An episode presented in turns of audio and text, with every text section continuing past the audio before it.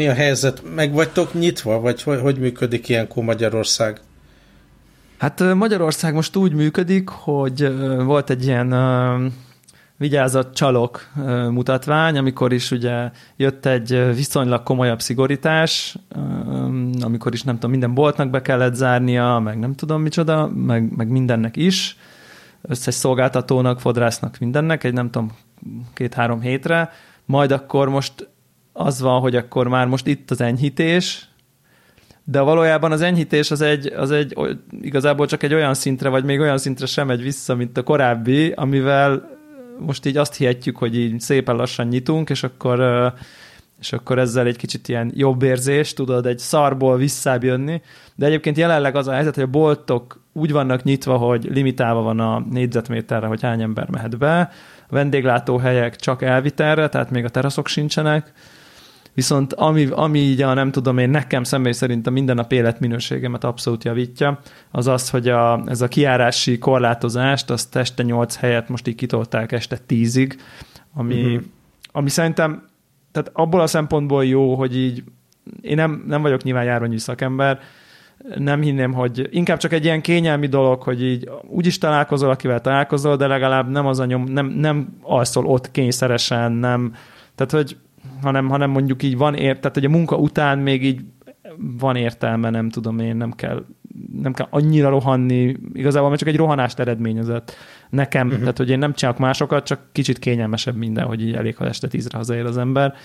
De hát megy az oltás ezerrel, uh-huh. mindenkinek megvan a véleménye, különböző összeesküvés elméletek és per vagy pártpreferenciák mentén, hogy így melyik oltás Aha. jó, nem jó, kell, nem kell, mit hajlandó beadatni, mit nem hajlandó beadatni, és alapvetően... Én most, én most odáig jutottam így a magyar hírekkel, hogy néhány napja így leszettem a Facebookot a telefonomról, mert ugye ott buknak ki elsősorban a különböző vélemények, meg megosztások így a magyar kontaktokkal kapcsolatban meg már nem, nem látogatom a különböző 444, meg, meg Telex, meg hasonló oldalakat, mert ömlik a nagyon negatív hangulat az egészből, és végül is minek, minek olvassam, meg minek hallgassam. Közben meg ja. a, a otthon levő család több tagját így érinti, már van covidos, úgyhogy tehát itt teljesen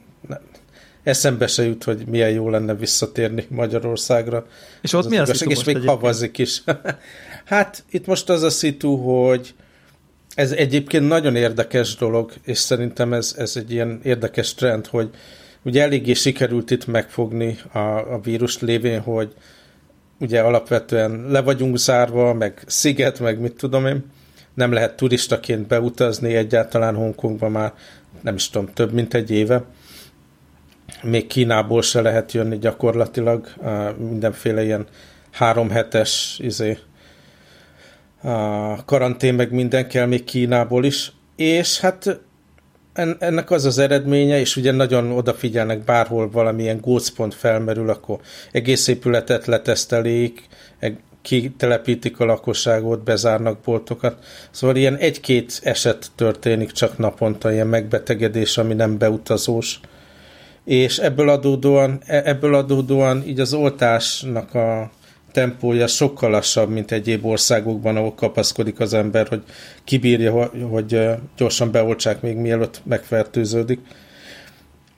De hát mi itt már megkaptuk az első oltást, már gyakorlatilag minden felnőtt ember jogosult az oltásra, a Sinovac meg a Pfizer között lehet választani, és hát jövő hét kedden lesz nekünk a második oltás. De egy lakosságilag nem is tudom, talán ilyen 1-2-3 százalék, ami, ami beoltódott mostanra, és hát... De akkor a napi megbetegedések ilyen, több. ilyen pár darab gyakorlatilag? Igen, igen, ilyen. Egy, Az egész kettő. országban? De durva. Aha.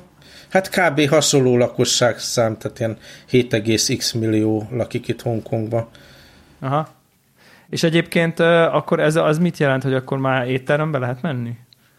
Étteremben majdnem mindig lehetett menni. Annyi volt a korlátozás korábban, hogy először csak ilyen két ember ülhetett egy asztalnál, ami négy gyerekes, illetve né- négy emberes családnál az eléggé kényelmetlen így külön ülni. És most már négy ember ülhet egy asztalnál, de hát ez teljesen vállalható. És volt egy korlátozás korábban, hogy 6 óra után nem lehet étterembe leülni, hanem csak elvitelre lehet kaja, az, az most így meg, megszűnt már. Azért így bárok, meg karaoke, meg mit tudom én, az még zárva van, de az csak ilyen ilyen napi szinten nem érint, azt kell, hogy mondjam. Aha, ja, ja, ja, persze. Hát ez egy Tehát nagyon ez érdekes, egy érdekes, igen, és, és, szuper érdekes az egész egyébként. és mi nem is tudom, negyedik vagy ötödik ilyen hullámon mentünk át, ami még így, mikor a csúcs volt, akkor is ilyen, nem is tudom, száz alatti embert érintett így a megbetegedés, de hogy így nagyon szigorúan reagáltak, és így sikerült leállítani. Viszont itt látszik nálunk, hogy egyetlen egy ilyen uh, nagyon fertőző ember, az, az beindíthat egy új hullámot. Nekünk a két utolsó ilyen nagyobb felhördülés az az volt, hogy egy, egy, egy ilyen táncklubban az egyik oktató megbetegedett, és ilyen több száz embert összefertőzött néhány nap alatt, ami ugye nem egy nap jött elő, hanem több héten át jöttek a különböző Ja, ja, ja, ja, ja. megfertőződött emberek. És utána meg egy ilyen belvárosi ilyen edzőteremben volt egy fertőző valaki, és az pont egy olyan edzőterem volt, ahol valami nagy esemény előtt egy csomó ilyen csapat, csapat ment edzeni, nem is tudom, tenisz, vagy akármilyen bankárok közötti uh, csapatot, és így gyakorlatilag ott is ilyen nem is tudom, nem száz, de közel száz embert érintett valamilyen szinten egy, egy megfertőződés, így gyakorlatilag szétterjedése. Szóval ebből tényleg azt lehet látni, hogy, hogy az elkövetkező, nem is tudom, 6 hónap, 12 hónapban, tehát nincs, nincs olyan, hogy oké, okay, most akkor vége a hullámnak. Tehát erre, erre nem lehet számítani, hanem bekerül egy egyetlen ilyen super spreader esemény, és, és akkor megint, megint indul az egész, megint le kell zárni dolgokat. Hát ugye itt ehhez képest még nem tudom, most már ilyen majdnem 3 millió ember van beoltva, de még mindig napi 6000 tehát hogy a, az új fertőzöttek itt, itt hmm. Magyarországon volt tízezer is konkrétan, és nem tudom, x hónap múlva foci Európa bajnokságot tartunk. Uh-huh. Nem tudom, 30 ezer emberes stadionba. Tehát, hogy így én, én ezt nehezen tudom nem tudom én értelmezni.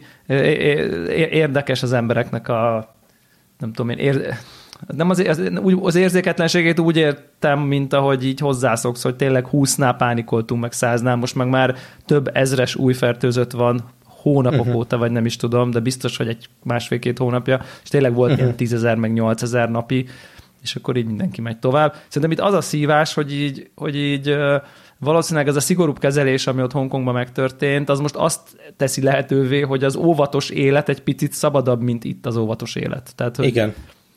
Ami szerintem nagyon nem mindegy azért. Tehát akár a gazdaságnak, akár az emberek, nem tudom, mentális higiéniának. Azt szerintem az is látszik, hogy itt most minden az oltásra van feltéve. Tehát Magyar, Magyarországon ez a stratégia. Én nem tudom ezt most megítélni, hogy ebből mi lesz két hónap múlva. Az látszik, hogy nyilván a védettség most még nem ütött be így a sok-sok-sok embernek, mert ugye azt tudjuk, hogy hetek de hogy ez a izé, hogy akkor roham tempó beoltunk mindenkit, és aztán így ettől majd eltűnik. Vagy hát beáll ugyanarra a szintre, hogy akkor egy-egy fertőzött, mert hogy már nem tudom én, beleszólt vagy csomó ember, hogy ez így működni fog, vagy nem, ezt most senki nem tudja, de látszik, hogy ez a stratégia, mert szerintem ez a nyári lazaság, ami itt volt, amikor tényleg itt is ilyen pár tízes izé volt, de tele volt a Balaton, hát az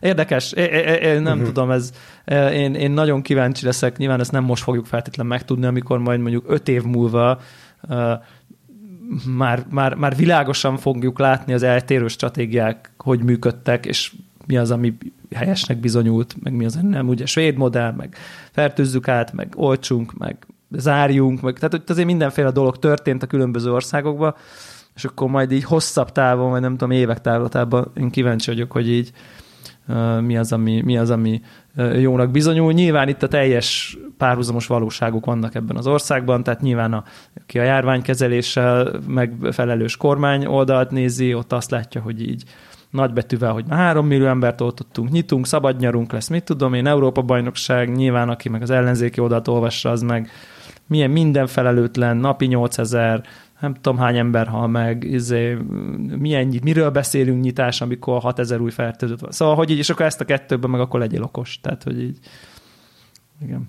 Szerintem, ami nekem így nagyon, ami így elgondolkodtatott mostanság, hogy kiindulni korábbi vírushullámokból, mint tudom én, száz éve a spanyol nátha, meg, meg az influenzákból, meg, meg korábbi megbetegedésekből. Madárinfluenza H1N1, Igen. tudom. Ez, ez nem ugyanaz a vírus, amiről itt szó van.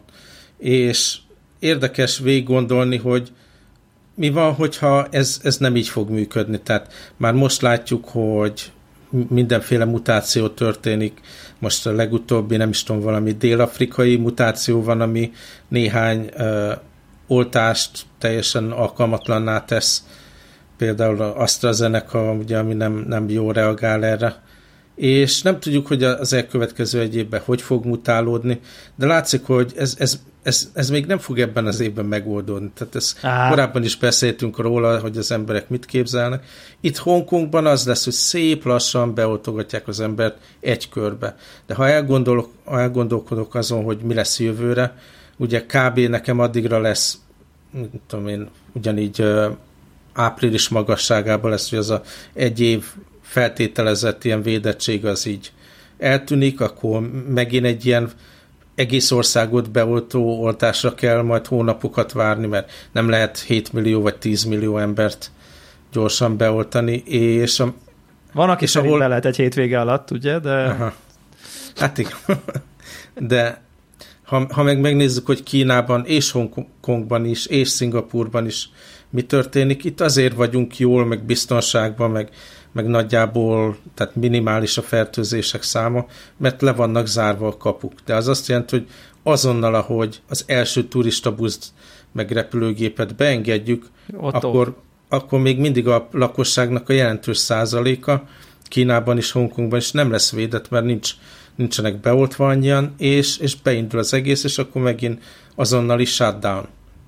Ja. És ez azt is jelenti, hogy nekem is, ha, ha egyáltalán fontolgatunk utazásokat, eleve komplex lesz. Az egyik, hogy gyerekeknek nincs oltás, nem tudom, hogy így a nemzetközi utazásokkal kapcsolatban különböző országok milyen ilyen polisziket alakítanak ki a gyerekkel való utazásra. Mert nyilván nekik nem lesz oltási bizonyítványuk, vagy tudom én. És a másik, hogy bármikor megtörténhet, hogy mi mit Hongkongban nyitunk, el, el lehet kezdeni utazni, elmegyünk, mit tudom én, három hétre Európába, mert nem láttuk a ottani családot ezer éve, és az első hét után rájön Hongkong, hogy úristen ömlenek be a, a fertőző turisták, és megint lezárják, nem lehet beutazni, megint ilyen Ott ragadsz Európában. Több hét vagy. lesz, igen. Szóval ez, ez nem olyan, amit én úgy érzek, hogy ebbe az évben megoldódna, és még azt se látom, hogy jövő évre feltétlen megoldódna ez a dolog, hanem így éveken át mutálódik a vírus, országok nyitnak, csuknak, és fel kell készülni, hogy bármelyik pillanatban az lesz, oké, okay, beindult egy darab gócpont, és le akkor... kell azonnal zárni, és akkor megint otthonról dolgozás, nem lesz iskola, hanem ilyen online iskola lesz, éttermi, meg ilyen korlátozások. Szóval ez lesz az elkövetkező pár évnek a témája, nem az, hogy így elment a hullám, és akkor faszák vagyunk. Igen, és én pont erről beszélgettem most így barátaimmal, hogy, hogy akkor ők így mondták, hogy fú, akkor nem tudom én a oroszt akkor nem akarják, mert ugye az EU-ban nincsen, nem tudom, engedélyezve, és akkor az esetleg az, azt nem fogják elismerni valamiféle oltási igazolványon, ugye nem tudom, azt az oltást, amit az EU nem fogadott el, ezért akkor azzal majd nem lehet utazni, és akkor ezek ilyen szempontok, hogy melyik oltást válasszuk, hogy akkor ez nem tudom én hitelesítve van az Európai Unión belül, mint nem tudom én hivatalos oltás. És még erre azt mondom, hogy így szerintem ahol most vagyunk, ahhoz képest most az, hogy én elmehetek-e Barcelonába egy hosszú hétvégére, az tehát, ne, tehát, tehát én, én csak szeretnék mondjuk beülni egy étteremnek a teraszára, vagy, vagy elmenni egy moziba, ahol mondjuk két székenként ülünk, vagy tehát, hogy, hogy, hogy, hogy legalább az legyen már, hogy így, tehát érted, hogy mit mondok, hogy az, hogy így, hogy így most én elmehetek el nem uh-huh. Milánóba vizerre 5000 ér hétvégén, ez így nem ez a legnagyobb problémám. Az egy, az egy nagyon nice to have állapot volt, de hogy így legalább a, a saját kis belföldi életünk álljon már vissza. Most hol érdekel engem az, hogy így mert hogy én is szeretnék utazni, most nem erről van szó, csak hogy szerintem az egy annyira egy ilyen következő szín. Szóval Nagyon. az utazás, meg nekem az az érdekes, hogy amikor ez az egész cirkusz elkezdődött, biztos, hogy beszéltünk róla, hogy nekem az életem hatalmas, meghatározó örömforrása volt az utazás. Tehát én így két-három hetente utaztam üzleti utakra itt a régióban, néha vissza Európába, néha zenei fesztivál, néha családlátogatás, aztán itt ugye Tájföld, Vietnám, Szingapúr, Japán, Malajzia, Kína, Kambodzsa, mindenhova mentünk, és nem tudom, hogy két-három éven át, tehát e- ez volt az, ami, ami tényleg így a, a családdal maximálisan kiélveztünk egy-egy ilyen utazást, és én eléggé így depressziós lettem, amikor rá, rádöbbentem, hogy ez most legalább egy év, de ha, ha ugye már második évben vagyunk, tehát ez, ez sokáig nem lesz így. És most arra így elfogadtam, hogy ez a fajta életmód simán lehet, hogy nem jön vissza. Tehát üzleti utak, azt hiszem most már így az elmúlt egy-másfél évben nagyjából bebizonyítottuk, hogy az üzlet működik, különösebben személyes utazások nélkül is. Abban még most is biztos vagyok, hogy sokkal-sokkal könnyebb lett volna egy csomó ilyen projektmunkám, hogyha oda tudok menni a csapathoz Kínába, vagy Vietnámba, vagy akárhova, vagy oda tudok menni az ügyfélhez, és személyesen workshopon, meg, meg meetingeken ugye kidolgozni, hogy hogyan, hogyan csináljuk a dolgokat. Tehát megnehezíti az életem napi szinten, de nem elkerülhetetlen, hogy tehát ugyanúgy termékenyen tudunk dolgozni, csak éppen fájdalmasabb.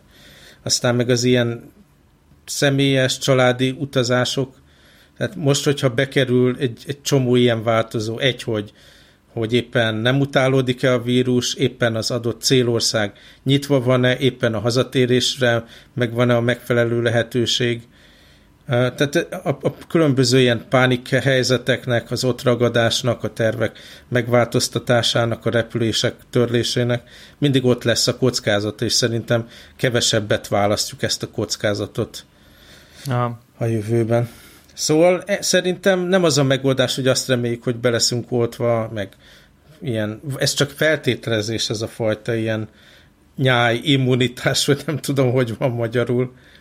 Igen. Tehát így. feltételezzük, hogy egy így lesz, de e, erre még ezzel a vírussal kapcsolatban nem jöttünk rá.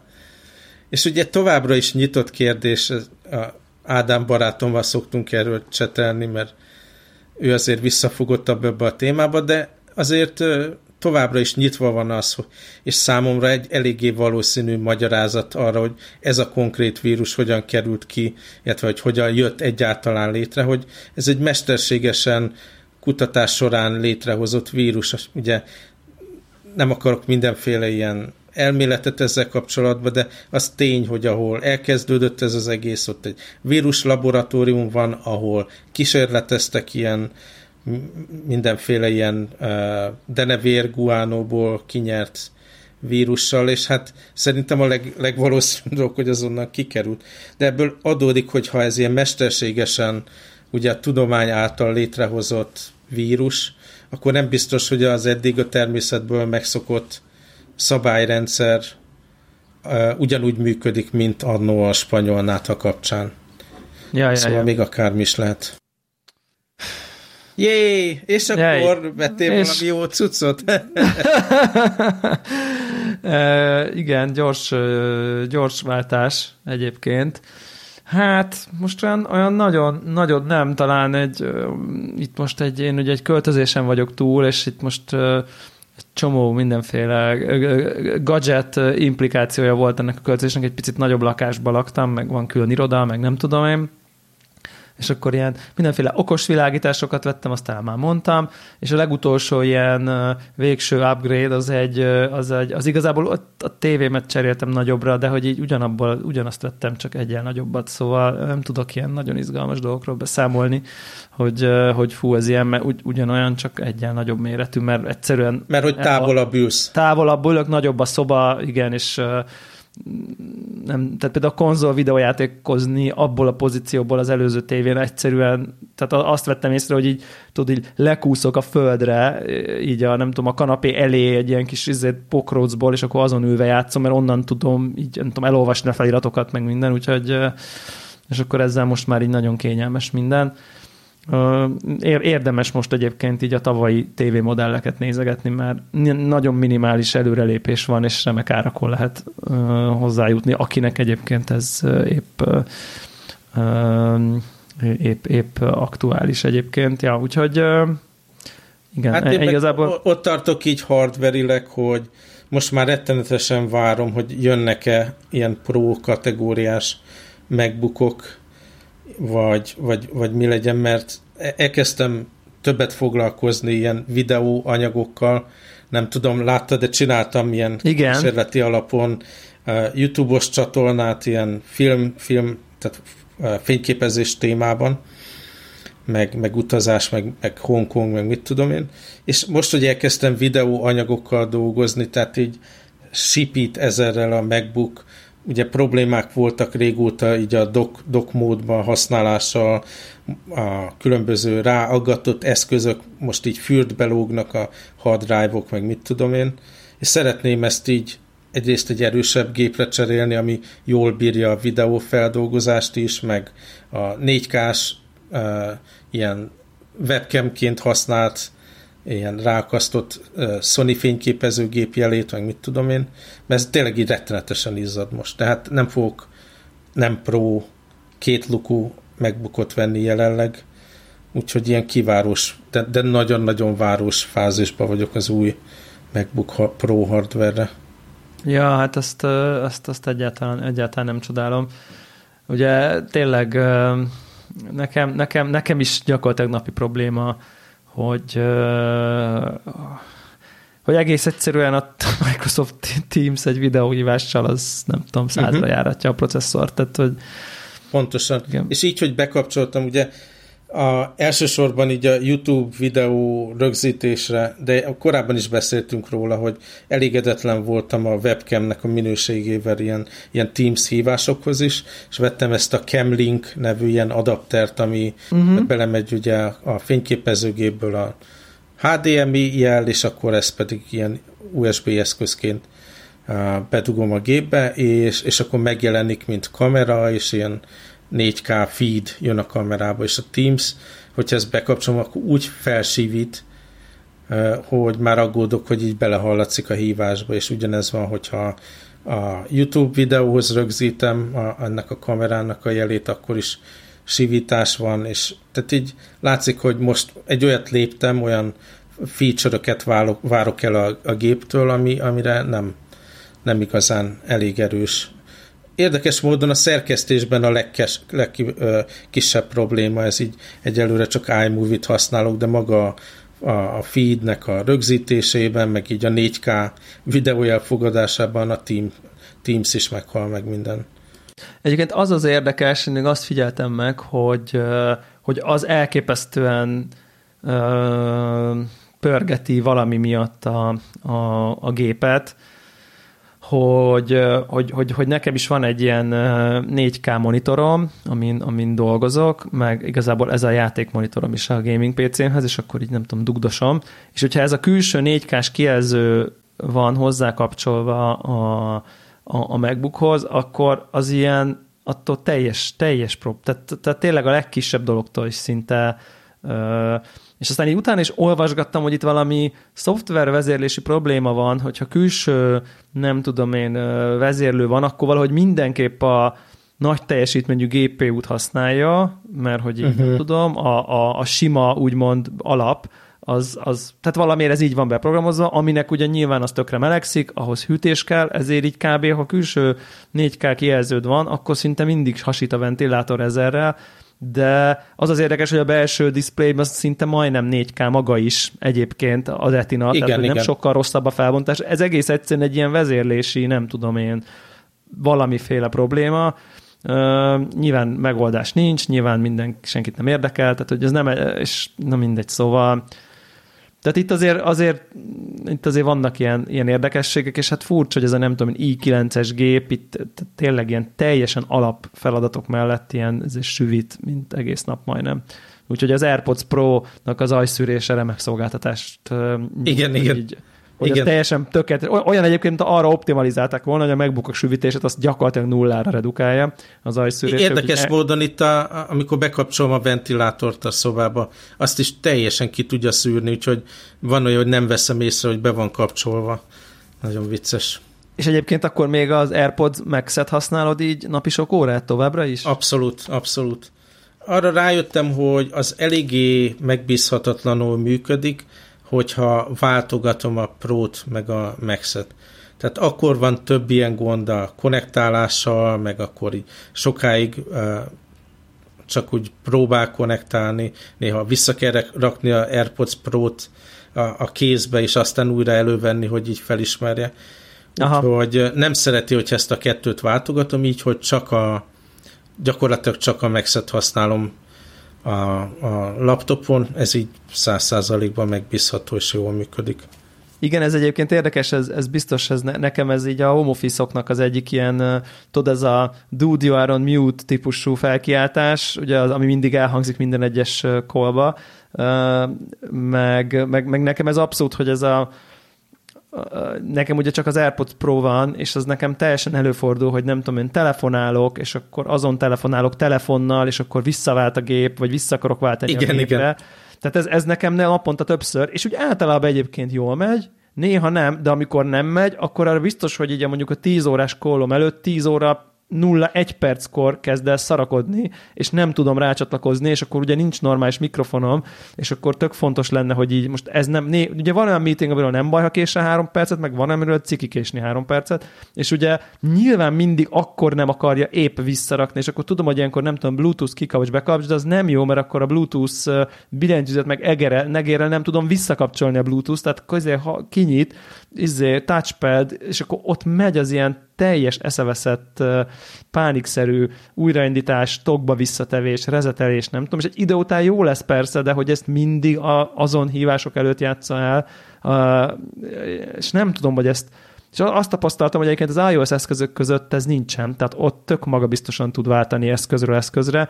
Valamiért itt a számítógépnek a Bluetooth-a még nem, nem tudom én annyira patent, vagy, vagy valami, vagy, vagy, vagy nem tudom, hogy ez egy driver probléma, vagy hogy ez miért megoldhatatlan 2021-ben. Tehát... Mhm. Én szerintem ez a Bluetooth protokoll, meg amit annak a tetejére hegesztettek, talán egyszerűen nem, nem, nem, tehát nem erre volt annó tervezve, nem ilyen komplexitással, meg a eszközök között ugye mozgatni a konnekciót, meg mit tudom én, és Igen. lehet, hogy ez így sose lesz igazán megbízható. Úgyhogy most általában az van, hogy a laptopon használom a, az AirPods Max-et, és akkor a, a, az iPad-en, meg a telefonon szinte kizárólag a, a Pro-t használom, és akkor így nem is teszem közel az egyiket a másikhoz, nincs ja. az asztalomon a Pro, meg a Max-et, hogyha használom, nem rakom rá a telefonra véletlen, vagy a, az iPad-re, mert akkor még azzal kell párosodnia, és akkor így működik. De azért van, van itthon is, meg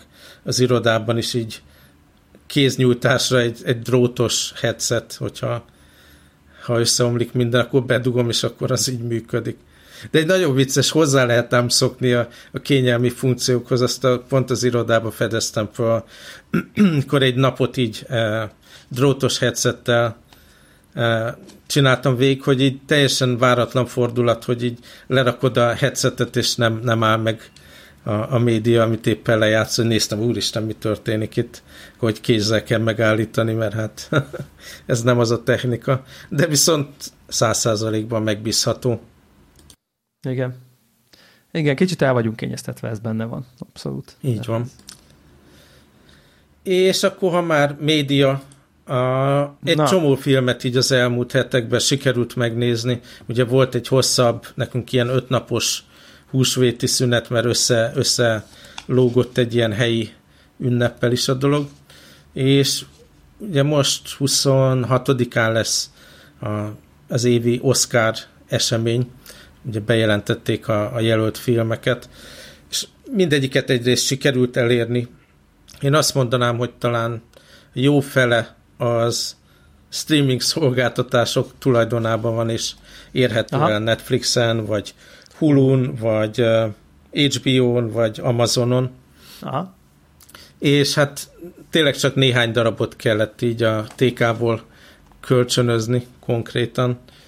És hát gondolkodtam, hogy ez, ez volt az, tényleg ez volt az első év, amikor úgy gondoltam, hogy basszus, nem történt semmi a filmek világában, ugye full zombi apokalipszis volt, nem igazán forgattak, mutattak be, vagy terjesztettek filmeket ebben az évben. Szerintem ez az év, amikor lehet, hogy kihagyom ezt az egész Oscar dolgot, nem nézem meg a filmeket, mert úgyis csak ilyen streaming szutykok lesznek.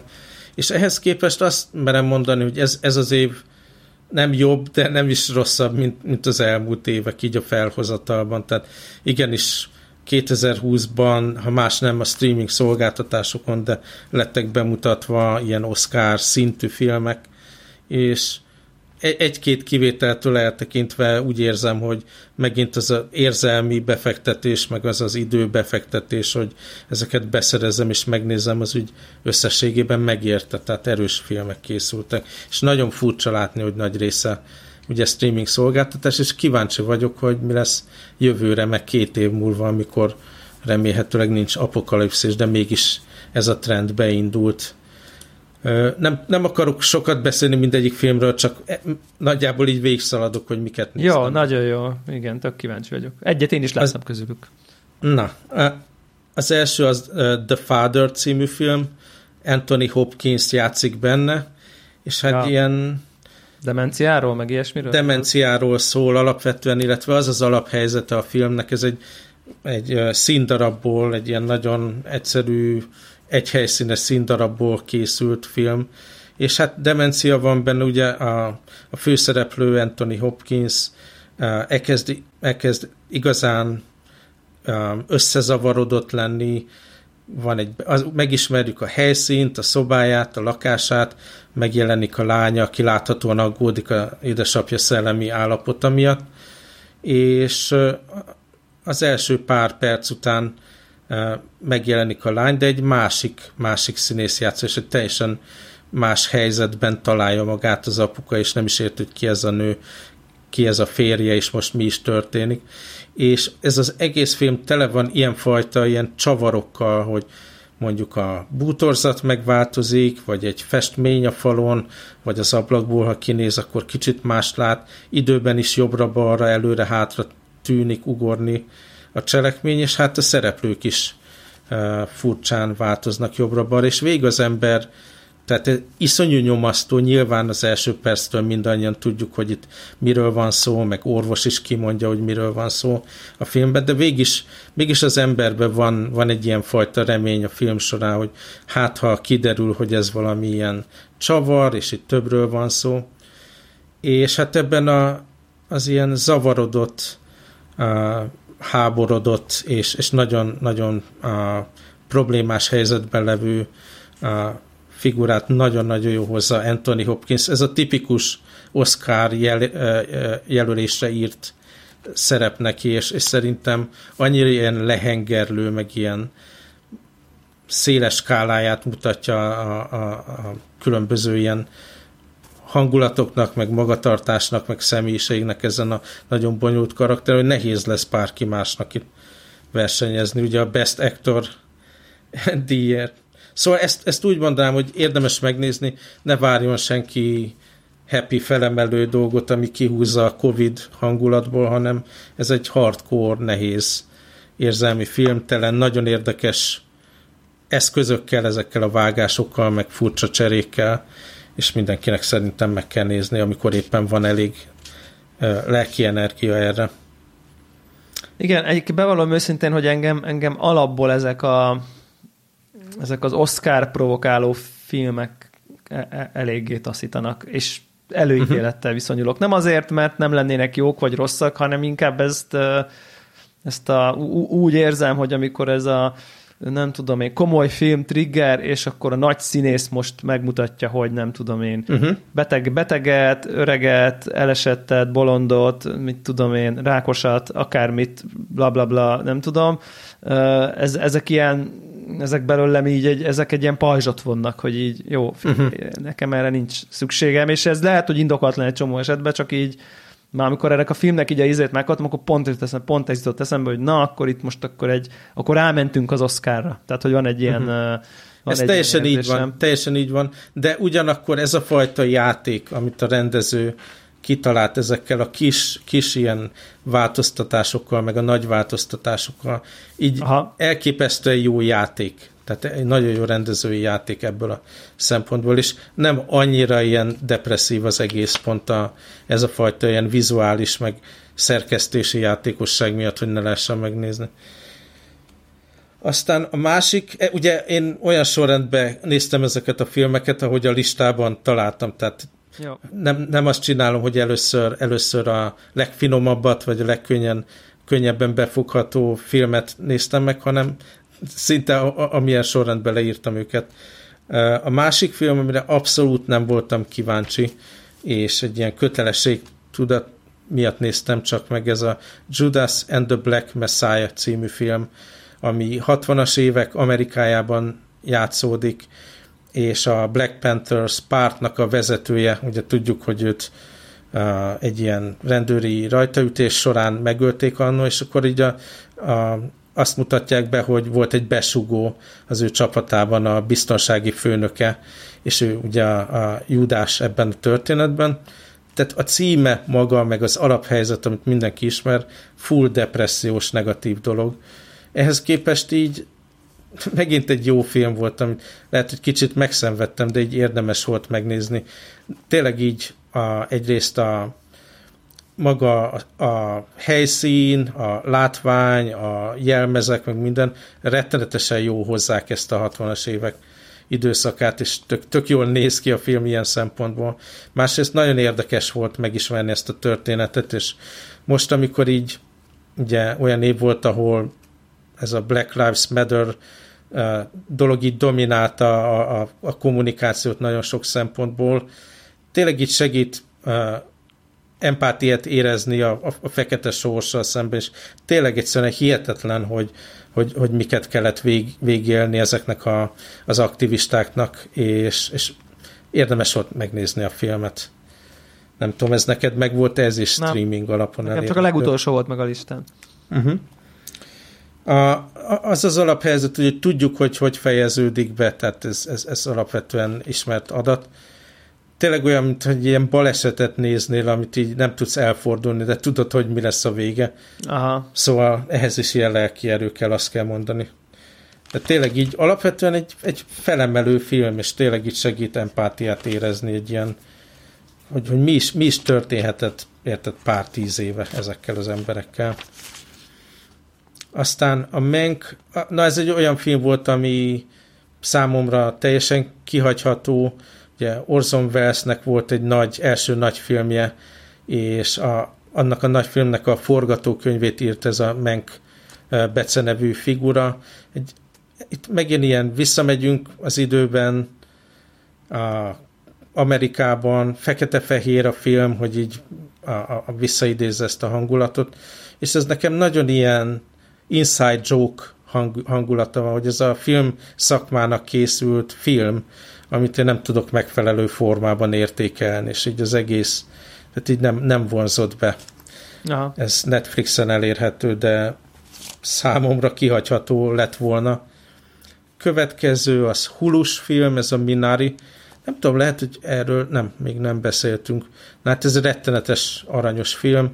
Itt egy ilyen Dél-Koreából emigrált családról van szó, akik letelepednek Amerikába, van egy erős ambíció a apa figurában, hogy egy saját farmot vásároljon, és beindítsa a zöldségkereskedését, és van egy rettenetesen cukor kisfiú, meg egy kislány benne, akik a, a, a már Amerikában születtek, elsősorban angolul beszélgetnek egymás között, és valamilyen szinten próbálnak beilleszkedni, de hát azért csak ők az idegenek ebben az amerikai ilyen falu, meg farm világban. Ez a film egyszerűen cukor, tehát ebbe is drámai dolgok történnek, de annyira aranyosak a szereplők. Van benne egy ilyen lökött nagymama, aki jön idézőjelbe segíteni, és hát főzni nem tud, sütit sütni nem tud, kérdezi a kisfiú, hogy akkor hogy, hogy lehet nagymama, és csúnyán beszél, kártyázni tanítja a gyereket, és mindenféle egyéb gond is van vele, de hát rettenetes aranyos figura ez is. Tehát így a színészi játék, a karakterek. De akkor ez egy ilyen így, könnyedebb, nem? És nem.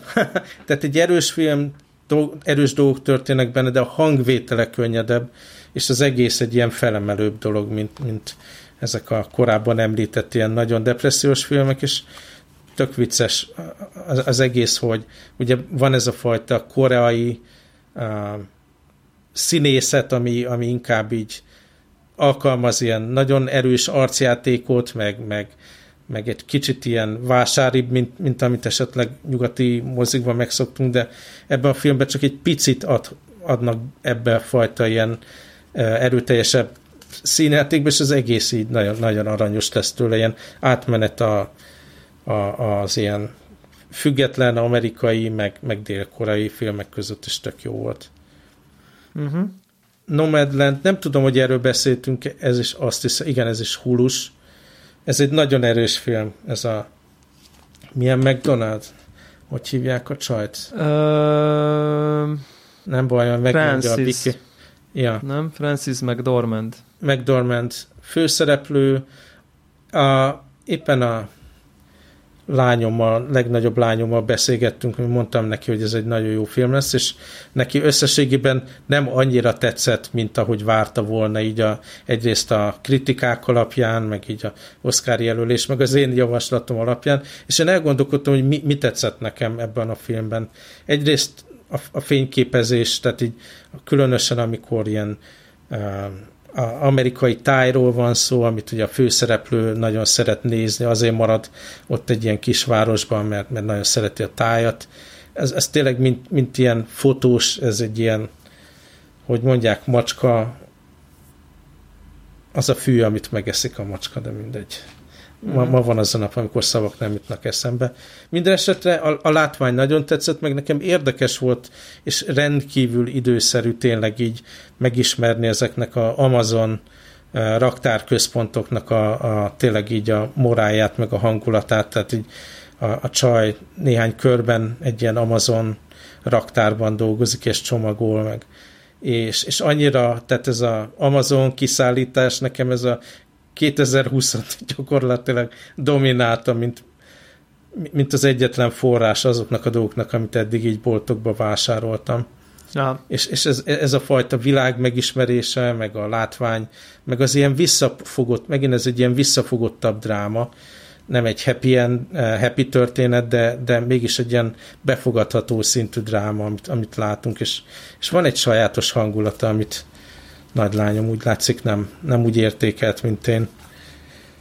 Aztán következő, már félúton vagyunk, kedves hallgatók, kitartás. A következő film, ami aztán úgy igazán nagyon nem tetszett, ez a Promising Young Woman című film. Ez egy ilyen igazán mélyen mérges, utálkozós, abszolút ilyen nem is mondanám, hogy férfi gyűlölő film, mert nyilván van egy alaptéma benne, ami így a, arról szól, hogy minden férfi az egy szemét, és szexuálisan kihasználja, meg egyéb módon elnyomja a nőket, és még aki rendesnek tűnik, az is szemét, de még a nőket is ugyanúgy utálja ez a film. Tehát van egy ilyen alapvető gyűlölet benne, és akkor van tényleg egy ilyen uh, ilyen casual, szexuális elnyomás téma, amit ami ellen próbál fellépni, és így uh, beszéltünk jó pár adással korábban arról a filmről, amiben egy ilyen uh, csaló nő volt, aki ilyen öregeket uh, gyakorlatilag gyámság alá helyeztet, és elszedi a vagyonukat. Nem, nem teszem be most mi volt annak a címe, de hallgatók biztos emlékeznek. Annak volt egyfajta hasonló ilyen nagyon negatív, nagyon sötét vonulat, ami, amiben próbálnak ilyen humort, bele, meg ilyen burleszk-szerű dolgokat belekeverni. Abban a filmben működött ez a hang, nem? Ebben a filmben ugyanúgy megpróbáltak ilyen humort, meg ilyen burleszket belekeverni, de az egész egy borzalom. Tehát uh-huh. ez volt az egyetlen film, ami, rettenetesen megszenvedtem, minden pillanatát utáltam, nem értek egyet így a, az ember gyűlöletével, meg ahogy a kapcsolatokra néz, és hát nehéz, nehéz volt befogadni. És amellett, hogy, hogy nyilván teljes mértékben megértem az alap problémát, ugye a, a, a, amiről ez az egész MeToo jelenség szól, és teljesen rendben van, hogy fel kell emelni a hangunkat ezek a, az ilyen casual uh,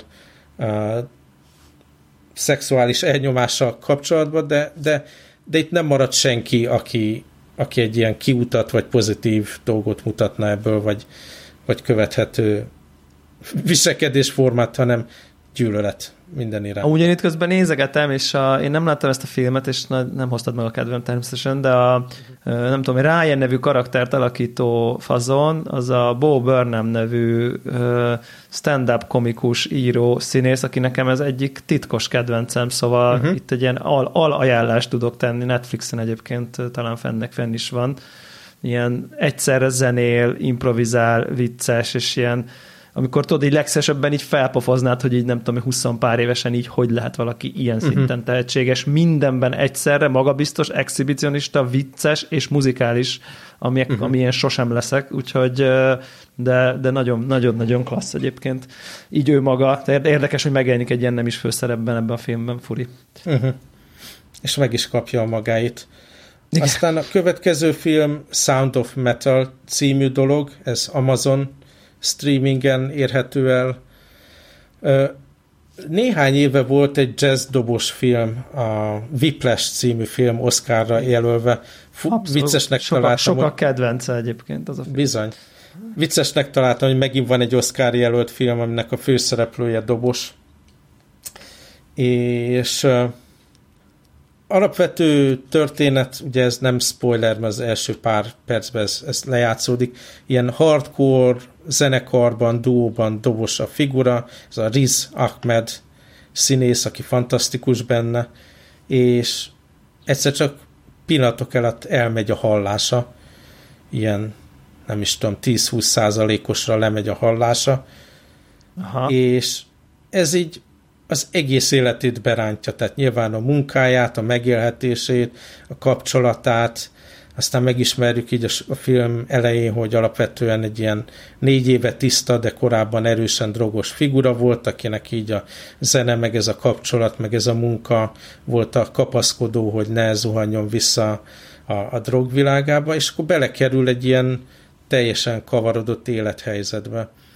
Nekem különösen érdekes volt a a film abból a szempontból, hogy ugye a, a nagy konfliktus a filmben, hogy beültessen egy ilyen implantációt, aminek a segítségével uh, valamilyen szinten elektromos úton az agyat direktben uh, gyakorlatilag a, a füljáratot teljesen kihagyó módon tud hallani ezzel az ember, de nyilván egy ilyen módosult hangot. Nekünk volt egy illetve van egy céges ügyfelünk, aki pont ilyen, ilyen belső fül implantációt, meg a hozzájáró szoftvert, meg, meg hardvert készíti, és ez a film nagyon úgy állítja be ezt az egész dolgot, hogy van egy ilyen gyakorlatilag, én, én szektának nevezném egy ilyen szervezet, aki segít a halláskárosodott uh, embereknek elfogadni ezt a valóságot, és nekik az a, az a alapvető ilyen mondásuk, hogy ez nem egy ez nem egy sérült állapot, ez nem egy kevesebb embert adó állapot, hanem ezt el kell fogadni, és ezzel együtt kell boldognak lenni, és így szembeállítják a technológiát ezzel, hogy az gyakorlatilag nem az alapvető problémát oldja meg, hogy fogadd el a, a süketséget, hanem, hanem ez valamit tudod, a, a technológia az ilyen kiutat mutat, de ez nem a megoldás. Szóval nagyon ilyen technológia ellenes hangvétele van a filmnek, és nyilván így a szoftver, hardware oldalról én teljesen máshogy látom ezt. Ettől függetlenül egy nagyon jó film volt, és azon azért elnevetgéltem, hogy annak ellenére, hogy ez a nagy konfliktus benne, a filmnek a 50% az erejének a, a, a hangban van az, hogy halljuk vele, hogy elmegy a hallása, halljuk vele, amikor ilyen kilódás van, hogy, hogy megértesse magát, meg megértsen másokat, halljuk, hogy hogyan működik az implant, és az egésznek egy fantasztikus ilyen soundtrackje van, és szerintem anélkül a film sokkal gyengébb lenne, és ugye ez itt az alapvető ilyen dolog, ahol, ahol nagyon beleállnak abba, hogy hát a, a süketség elfogadása a megoldás, és nem a, az implant. Érdekes volt Amazonon. Én szerintem ez megint olyan dolog, hogy hát nem a leghappibb dolog a világon, de nagyon jól megcsinált film, és ezért érdemes megnézni. És én e, megsajnáltam a Riz Ahmedet nagyon, hogy Anthony Hopkinsnek pont ez az év, amikor így belállt a, a, a nagy Oscar szerepbe, és hát nem feltétlen látom másnak lehetőséget mellette, ja. hogy megnyerje. Try of Chicago 7, érdekes módon átfedés van a Judas and Black Messiah Akartam is filmen. mondani, hogy van még egy 60-as évekbeli film a listán, így van. Igen, ugyanakkor játszódik, és kettő szereplő az, az szerepel mind a két filmben, ugye a Black Panther brigádnak, pártnak a vezetője, meg, a, meg az egyik figura, aki ebbe a Chicago 7-be belekerül. De ez olyan film volt, amit nagyon nem akartam megnézni. Tehát így nem érdekel az egész politikai konfliktus. Hála Isten, nem tudtam pontosan a végeredményét az egésznek, de éreztem, hogy ugye nem az lesz az a film, hogy akkor a végén mindenki táncol, a, a, a, amikor így kiugrálnak a színpadról, hanem, hanem ez megint egy nyomasztó dolog volt. Ugye a fekete léttel kapcsolatban, az elnyomással, a rendőri brutalitással kapcsolatban és a, az igazságtalanságokkal kapcsolatban ez egy nagyon jó megcsinált film, tök, tökre élveztem, tehát annak ellenére, hogy kemény témákról van megint szó, jó a humor benne, van egy ilyen egészen felemelő hangulata az egésznek. Mennyire kell uh, ismerni ehhez a történelmi beágyazottságát annak Semmennyire. a konkrét kornak, hogy érts. Tök hozzák, Aha. tehát így vannak, vannak benne olyan jelentek, hogy megértsed az összes szereplő hátterét, hogy mibe kerültek bele, mi motiválta őket, hogy is történt ez a zenével, meg a, a, az egész elő bemutatja, és hát alapvetően ez egy Aaron Sorkin film, Igen, hogy az ilyen sziporkázó dialógusokat, aki Aha. szereti, az nagyon jó. És nem végre ez, ez volt az első. Ugye? Igen, és ez volt az első itt a kínálatban, ami nem ilyen kilátástalan, nihilista dolog, hanem, a, hanem van egy ilyen felemelkedő érzés az emberbe. Na, szuper. Ez egyébként ott van, tényleg ajánlja is a Netflix főoldalon már egy ideje, szóval ez elérhető régóta, aki uh-huh. nézi a Netflixet. Én is pont uh, tegnap csak így belenéztem, hogy így elkezdem, aztán egy picit így úgy éreztem, hogy tudod, ilyen Martin Luther King beszédek, meg ilyenek, és úgy éreztem, hogy fú, kell ehhez nekem, nem tudom utána olvasnom, hogy így ott akkor mi történt pontosan, uh, vagy nem kell, mert azért nem a erősségem feltétlen a 60-as évekbeli amerikai, nem tudom én, ideológiai uh-huh. csatározásoknak a nem tudom pontos mikentje, ezért is kérdezem, hogy így hogy, hogy ugye az elnök emberei, ha már Áron Sorkin jó példa, hogy uh-huh. egy ott, ott elmerül a nem tudom én amerikai demokratikus intézményrendszer működésének a nüansznyiba, de igazából nem kell tudnod, hogy ott most ki kicsoda pontosan, meg ki ki delegál, a hova, meg a mit jelent, mert nem ez a lényeg, hanem a sziporkázó párbeszédek, meg az emberi játszmák, és nem kell, hogy képbe legyél, míg mondjuk a House of Cards-ban nem árt, ha képbe vagy, hogy akkor most mit is jelent a, nem tudom én, a szenátus, a, nem tudom én, az elnökhöz milyen a viszonya, a, tehát ott azért ez fontos. Az Áron Szorkinos mondjuk a elnök embereinél nem fontos. Ezért is kérdezem, hogy így mennyire kell, hogy ott nem tudom én, értsd azt a korszakot, a nem tudom én, 60-as évek második felét Amerikába. Vietnám szóval nem kell hozzá. Nem jó, kell hozzá, szuper, tök jó. Szerintem be lehet rakni, és nem, nem fogsz világvége hangulatba távozni a filmből. Aztán még kettő van hallgató kitartás. Az első jó. az a Hillbilly Elegy című film, Netflixes film, és hát ez eléggé ilyen amerikai dolog.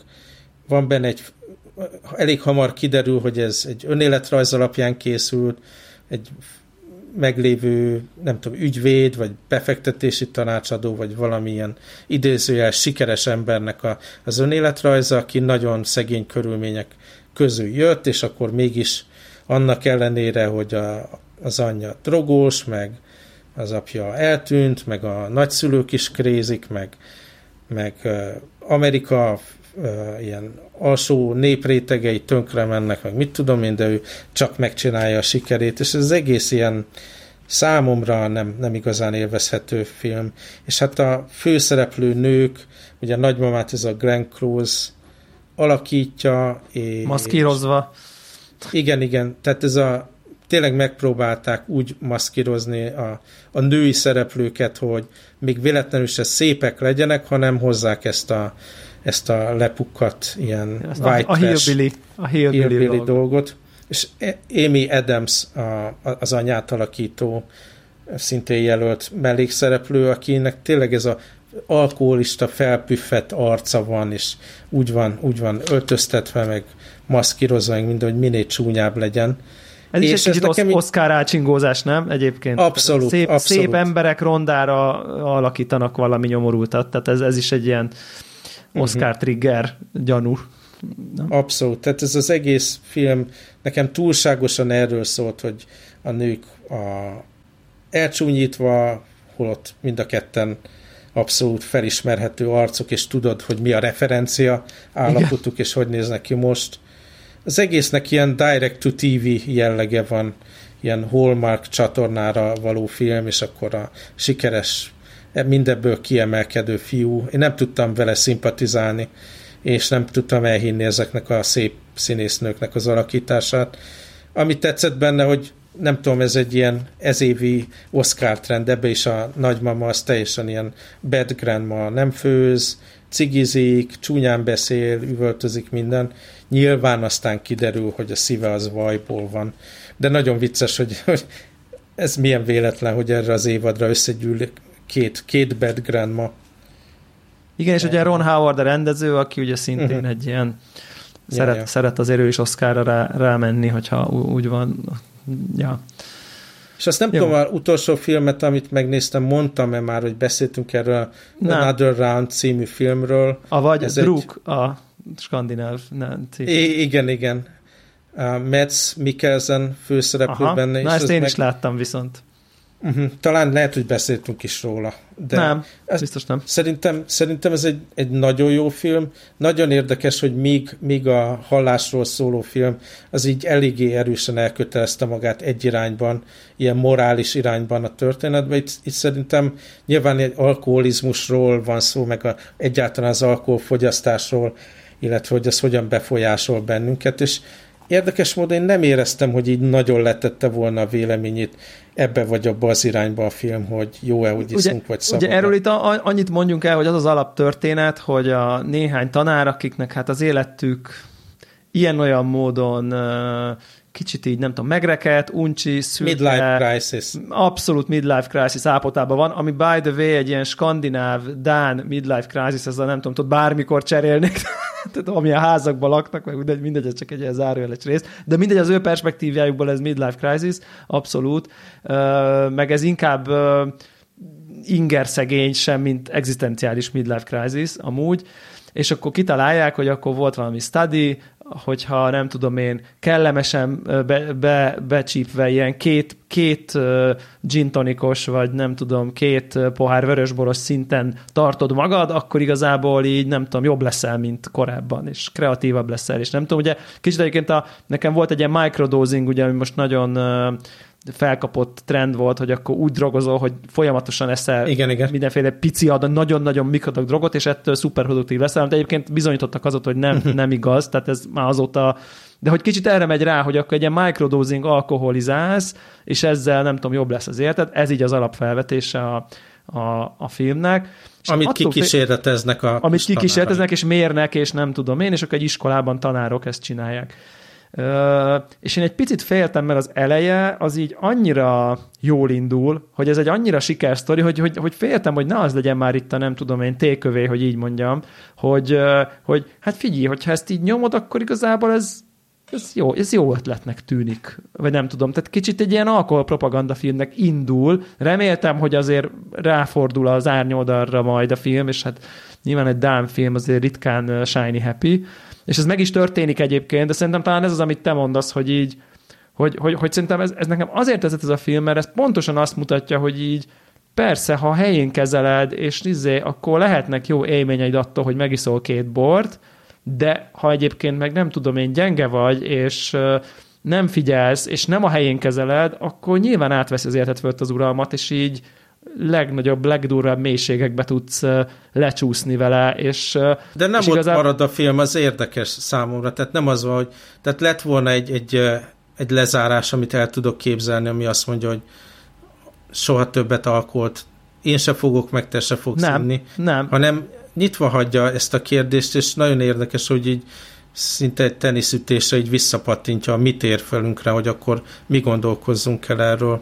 Igen, mert nekem azért, azért tetszett ez, mert szerintem ez meg egy ilyen realista uh, attitűd volt, mert az egy ilyen nagyon didaktikus lett volna, hogy lám, lám, megtörtént a nagy baj, meg mindenkinek majdnem szétest az élete, na innentől kezdve csak vizet iszok, mert hogy nem ez történik a világban se. Tehát az van, hogy az alkohol, meg az alkoholizmus az olyan szinten integráns része a mindennapjainknak, hogy így nem egy reális uh, propozíció szerintem az a, az a tanítás, hogy figyelj csak, egy kortyot ne el innentől kezdve, mert nem ez történik, szerintem nem ez, a, nem ez az üzenet, és valószínűleg ezt üzenni, lehet, hogy ez egy morálisan magasról helyesnek gondolt üzenet, de mégsem egy reális üzenet mindenkinek, hanem az a reális üzenet, hogy így figyelj, kezeld, tud, tud, hogy mit csinálsz, tud, hogy miért, tud, hogy az hol vezethet, és így legyen a helyén az életedbe.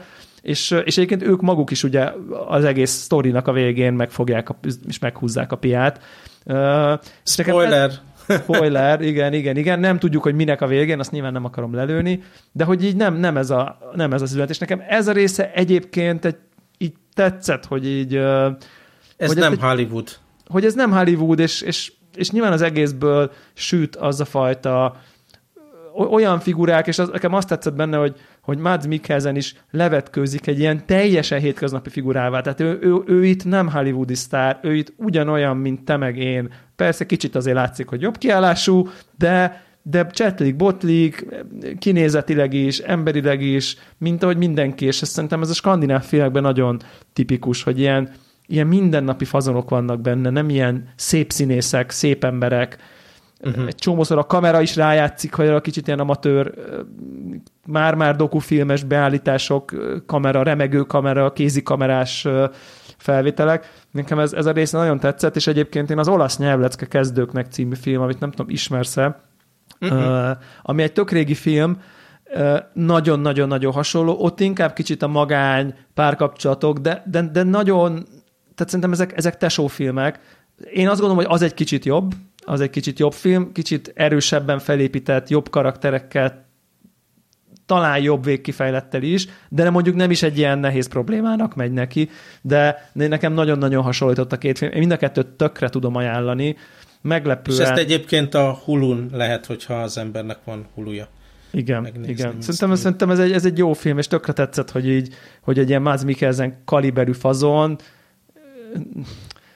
simán elvállal egy ilyet, és nem lóg ki, és nem érzed úgy, hogy na ott vannak a többiek, meg a hollywoodi sztár, hanem ilyen tök szuperül játsza ezt a nem tudom én, kicsit lecsúszott, nem tudom, Dán történelem tanárt, abszolút, és uh-huh. én mindig szeretem ezeket az északi dolgokat nézni, hogy így, hogy így picit, picit mintha egy kicsit a, a Dán kisvárosi életről is megismernél valamit, azon túl, hogy lehet, hogy az alkoholizmus természetéről is lehet tanulni belőle talán.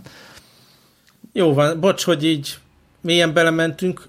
Kedves hallgatók, még van egy, kettő, három, négy, öt film a jövő hétre, úgyhogy jövő ja. héten ugyanitt. Így van. Sziasztok! Hello!